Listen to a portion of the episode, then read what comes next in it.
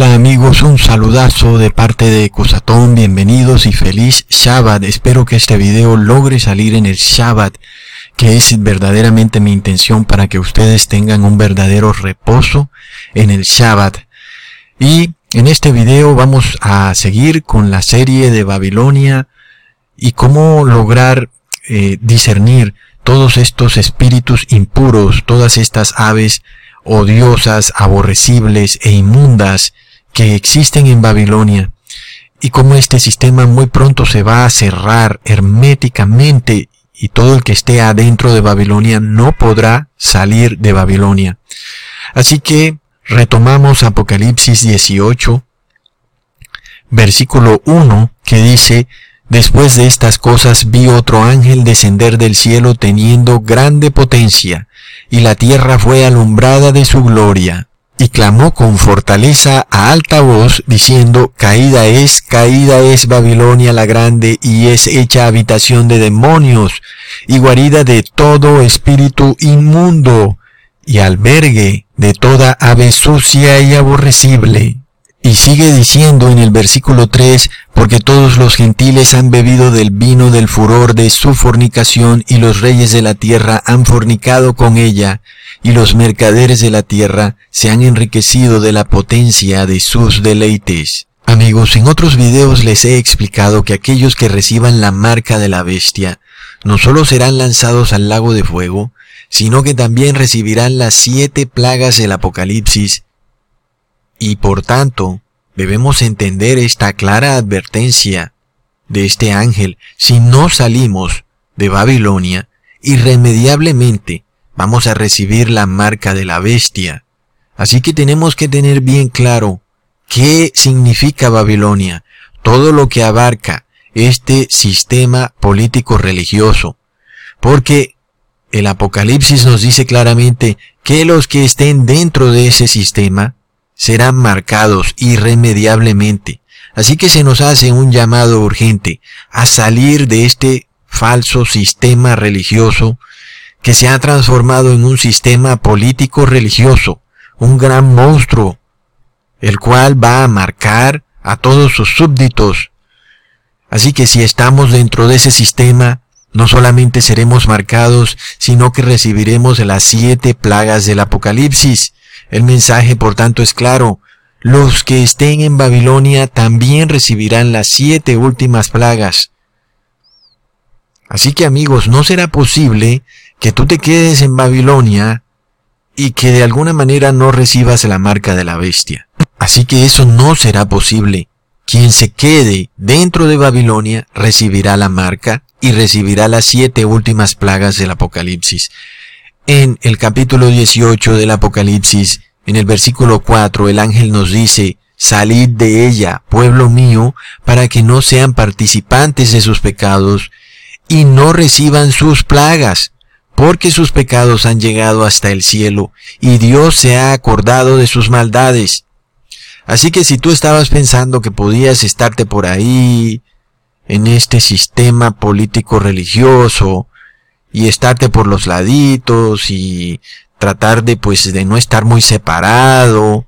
El ángel nos advierte que este sistema no solamente se va a sellar, se va a cerrar por completo y no va a dejar salir a nadie que esté dentro de él, sino que va también a marcar a todos los que esté dentro de él y también va a colapsar porque cae, este sistema cae, se derrumba irremediablemente. Y esto lo vamos a ver a medida que empecemos a ver a la tierra temblar más y más seguido y veremos temblores en las ciudades más y más seguido y sabremos que el colapso del sistema está a las puertas. Vemos cómo los líderes religiosos pretenden salvar al sistema, salvar a Babilonia, salvar a este sistema político religioso de una y mil maneras y no es posible. No será posible de ninguna manera ni reciclando plásticos, ni agua, ni tus propios alimentos, en fin, porque esta gente tiene en la cabeza una cantidad de planes que son realmente desagradables.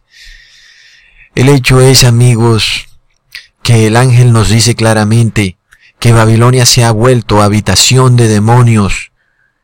Caída es, caída es Babilonia la grande, y es hecha habitación de demonios y guarida de todo espíritu inmundo, albergue de toda ave sucia y aborrecible. Todos los que permanezcan dentro de este sistema por mucho más tiempo, irremediablemente van a ser poseídos por demonios. Por tanto, la orden es clara, hay que salir de este sistema, hay que salir, irremediablemente hay que salir o seremos poseídos por demonios. Finalmente seremos marcados con la marca de la bestia y luego todo el sistema va a colapsar. No podremos escapar del sistema y además de eso colapsará. Y además de que va a colapsar, recibirá las siete últimas plagas del Apocalipsis. Es decir, creo que las palabras no son suficientes para describir todo lo que va a ocurrir. Pero en este video vamos a hablar de estos espíritus inmundos, cómo reconocerlos, cómo discernirlos. Porque amigos, nosotros no estamos en ignorancia para saber que estos espíritus inmundos tienen poder inclusive para transformarse en líderes religiosos, seres que parecen ser de carne y hueso, pero que en realidad son demonios, son una manifestación de un ente espiritual que nosotros no los podemos ver, pero son seres que existen, que tienen vida y que pueden manifestarse en carne y hueso, disfrazados bajo un manto de religiosidad, pero que, a través de su falsa doctrina, niegan el poder de la palabra, engañando así a las personas que asisten a sus púlpitos y que viendo su sentimentalismo y sus falsos ritos religiosos son atrapados en esta red en la cual se ofrece una religión sin sentido que no trae ningún progreso espiritual.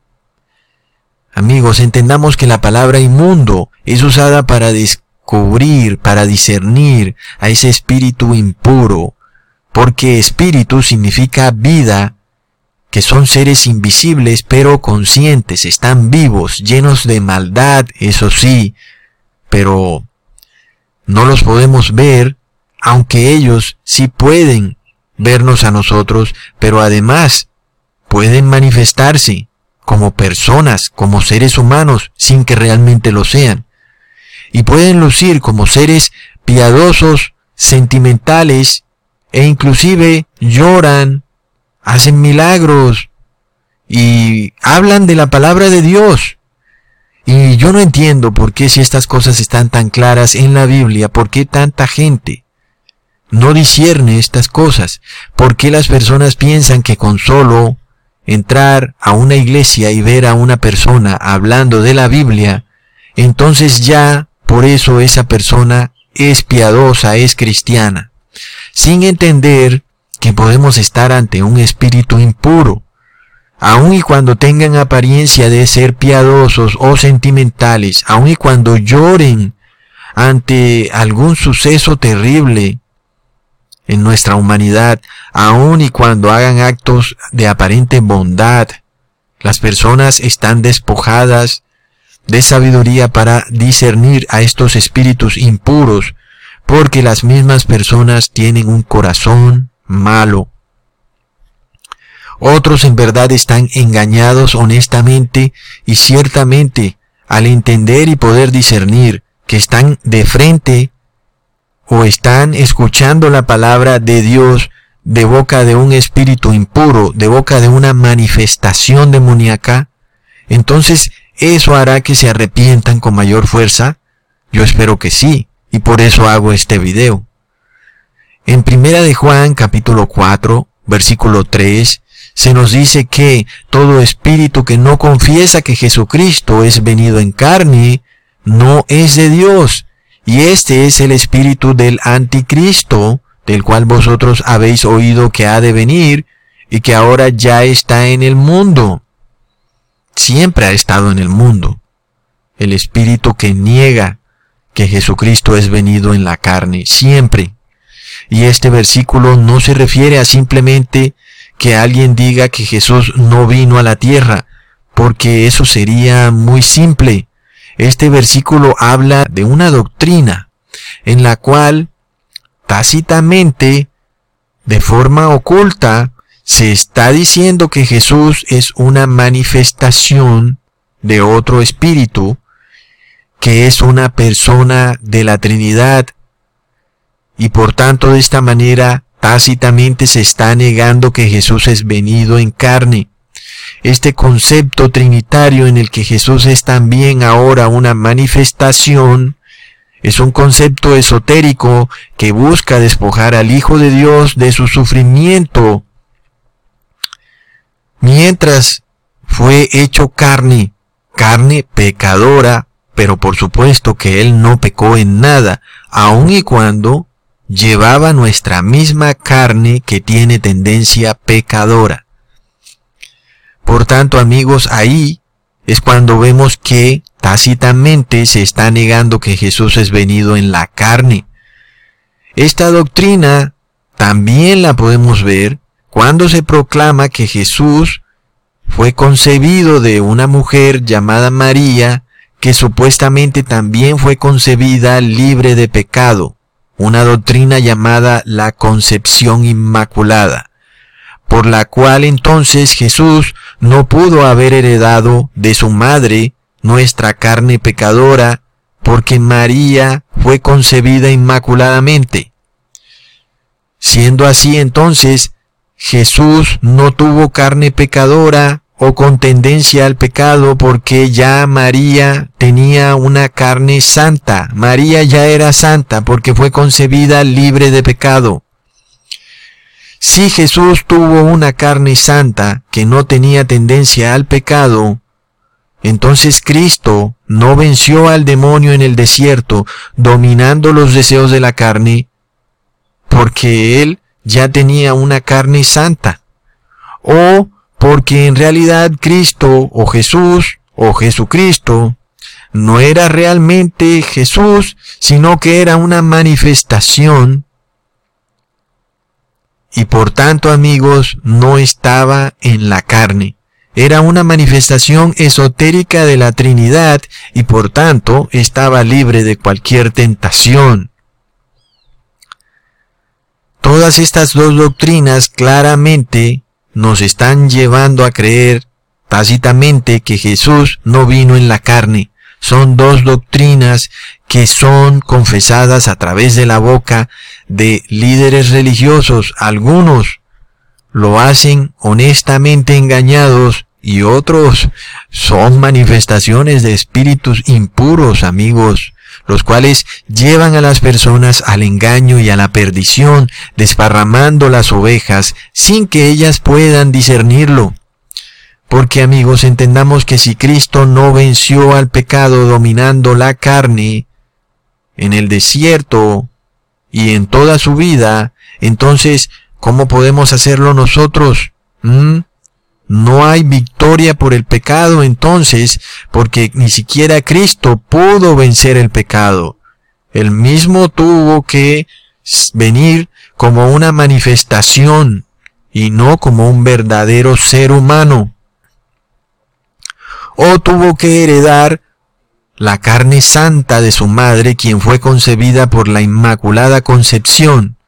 Por tanto, Jesús, al parecer, ni siquiera él mismo pudo vencer al pecado. ¿Ah?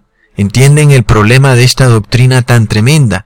Si Cristo no venció al pecado porque él mismo, siendo Dios, no quiso afrontar esta batalla contra el pecado en la que nosotros sí estamos, entonces ¿cómo puede exigirnos que nosotros venzamos al pecado? ¿Mm?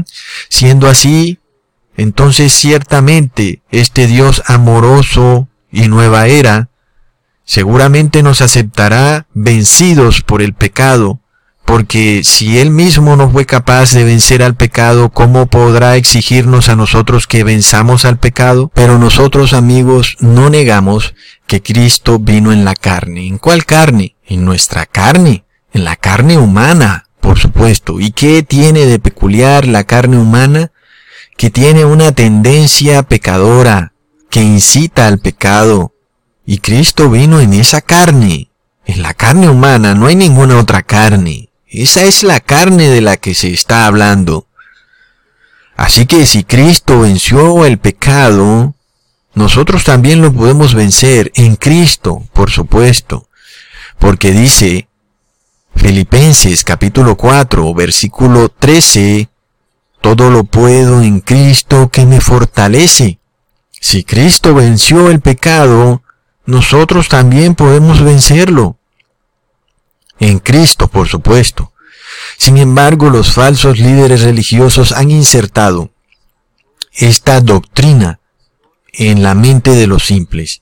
Estos son espíritus inmundos que enseñan a las ovejas a no vencer el pecado, sino a sobrellevarlo porque saben que ningún pecador entrará en el reino de los cielos. Así que ¿quiénes son estos que tienen ese espíritu inmundo? Otros estarán poseídos, otros estarán honestamente engañados.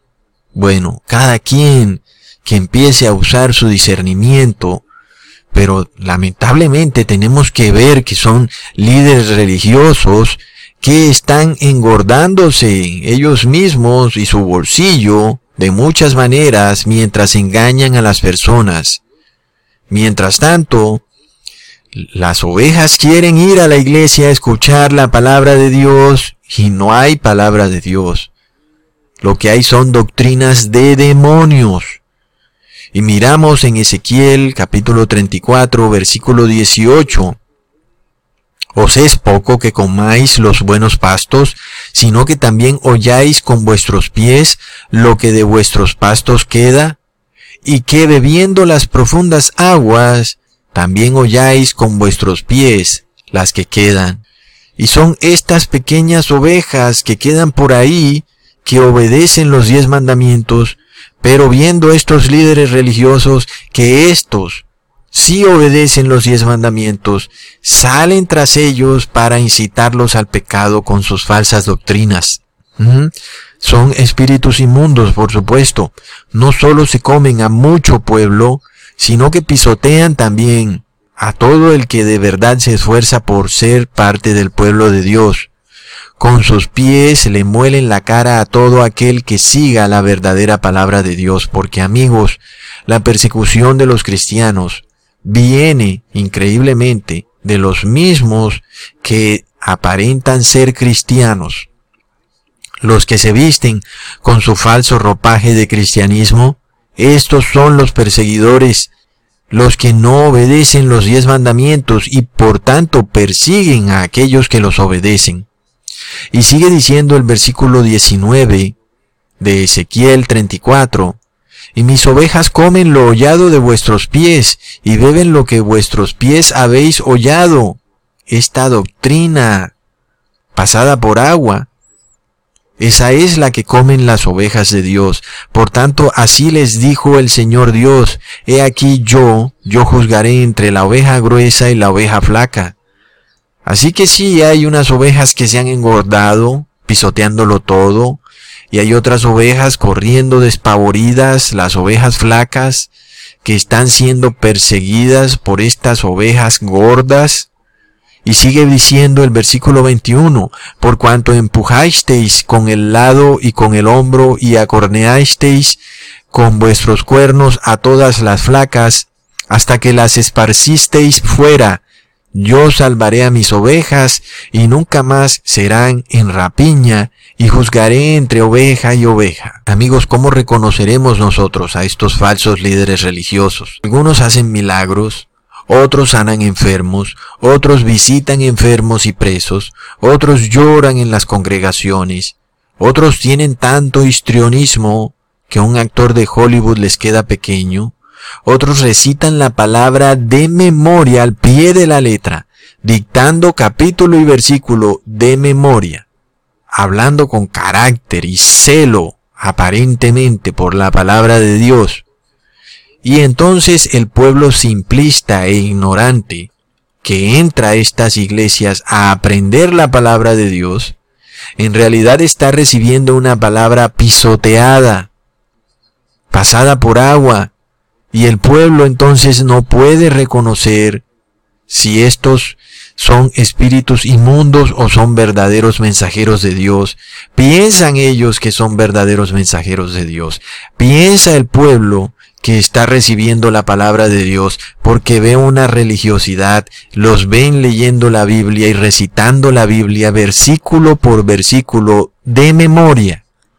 Y la gente se quedaría con la boca abierta si pudieran ver con ojos espirituales que son demonios manifestados en carne y hueso. Es increíble.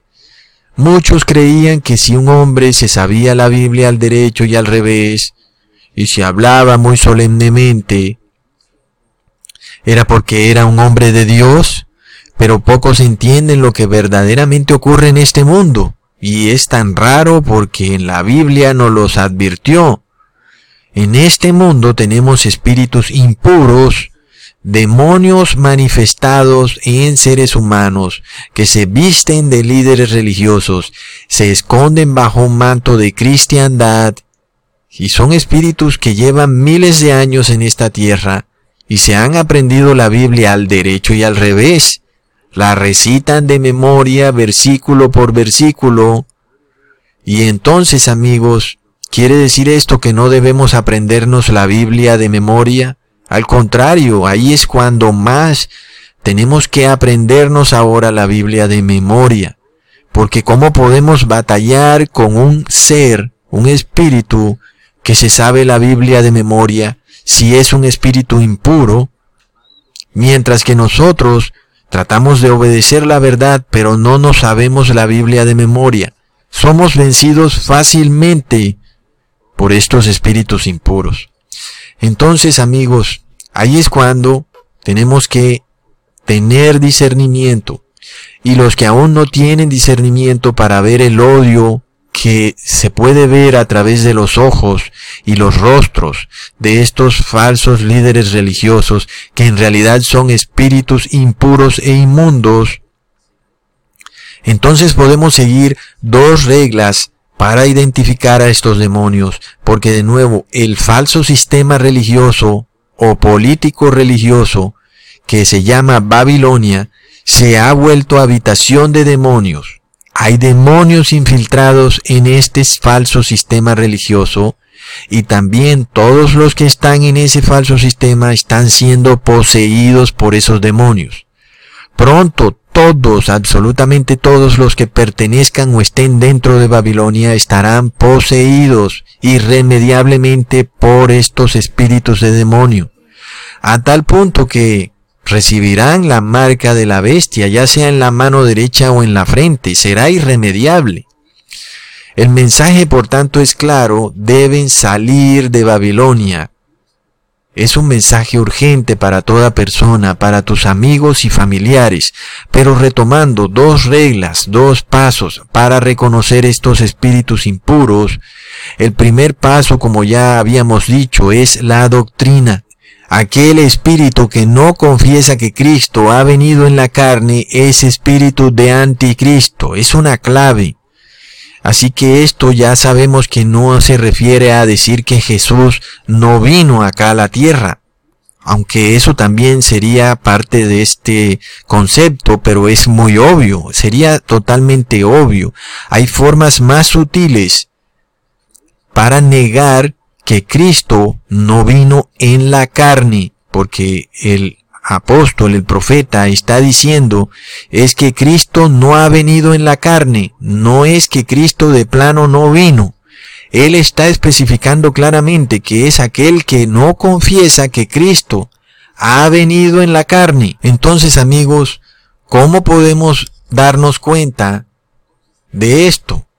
Vemos que esta doctrina claramente esconde un esoterismo, aquellos que pretenden hacer ver a Cristo como manifestación.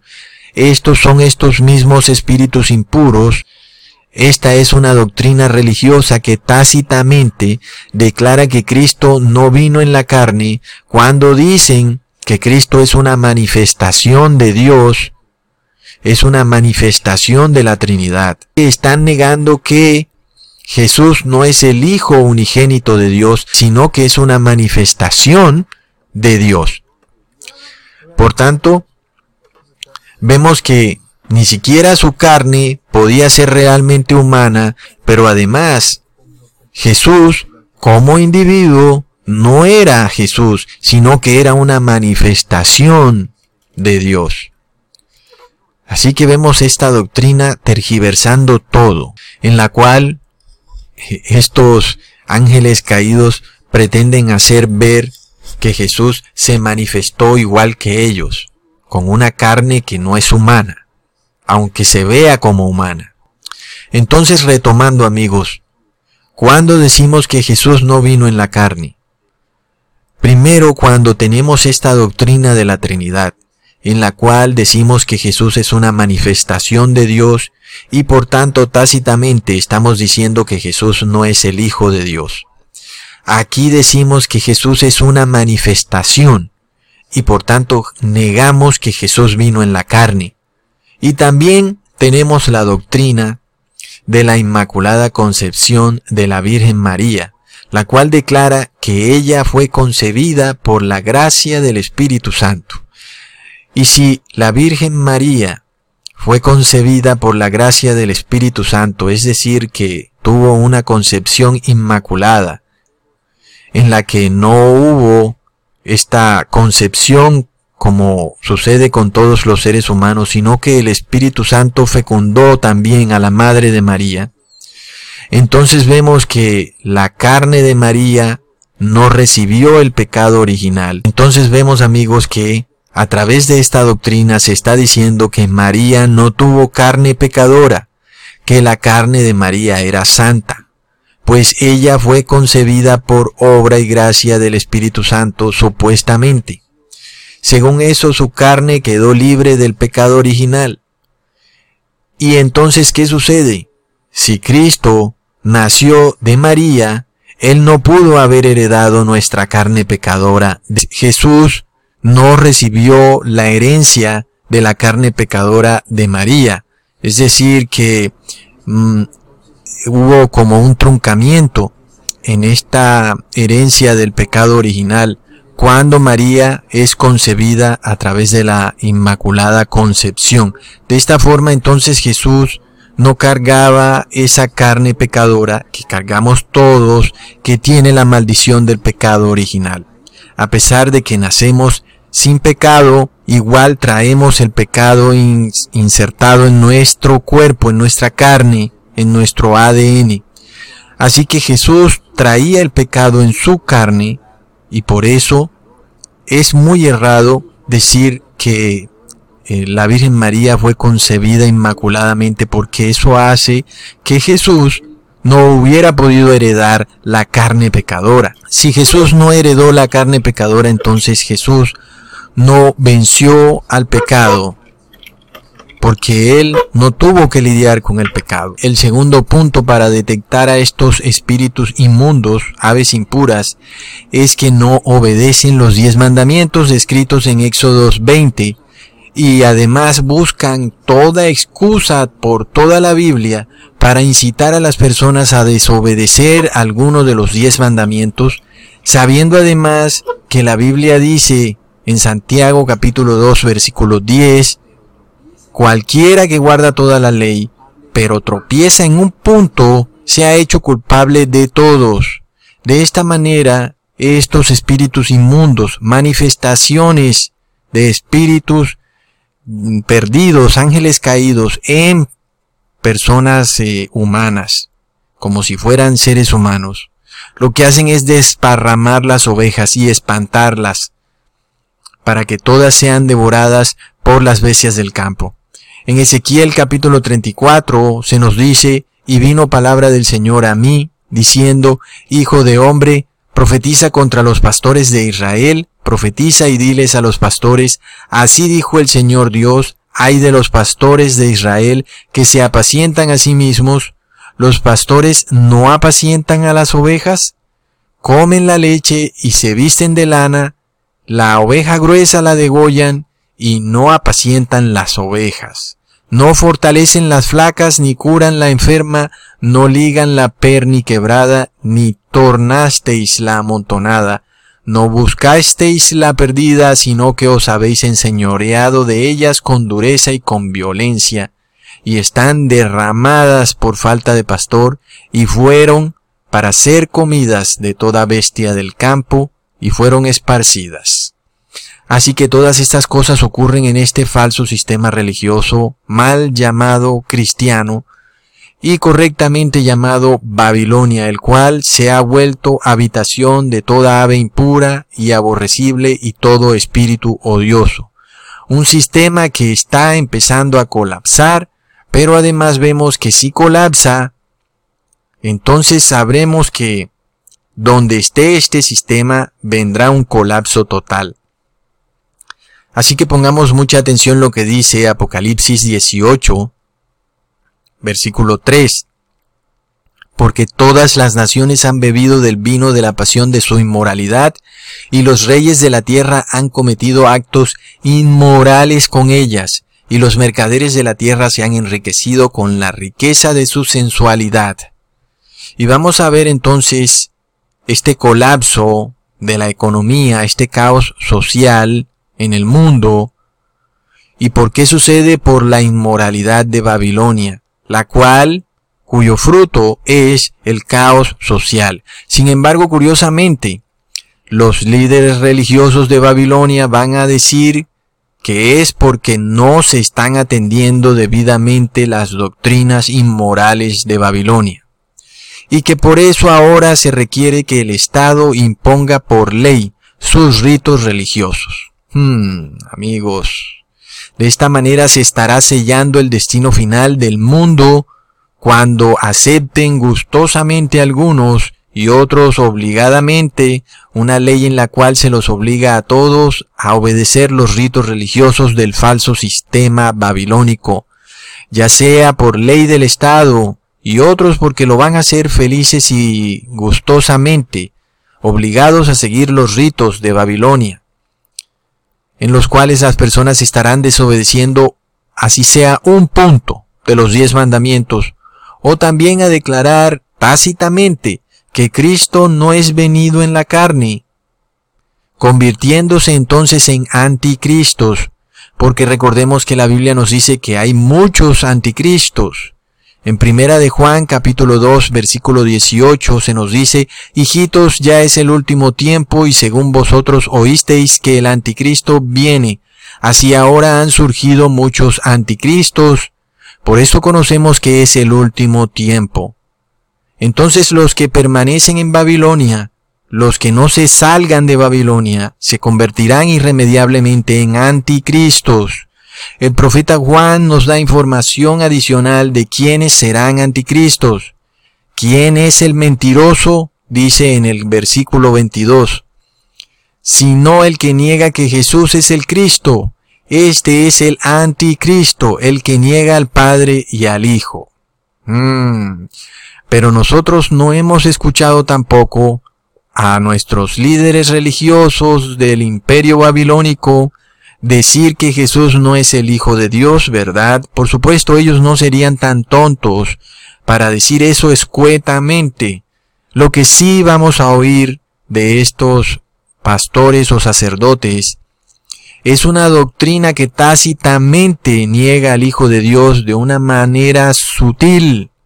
Una doctrina en la que Jesús es una manifestación de un Dios y no es el Hijo literal de Dios, su Hijo unigénito.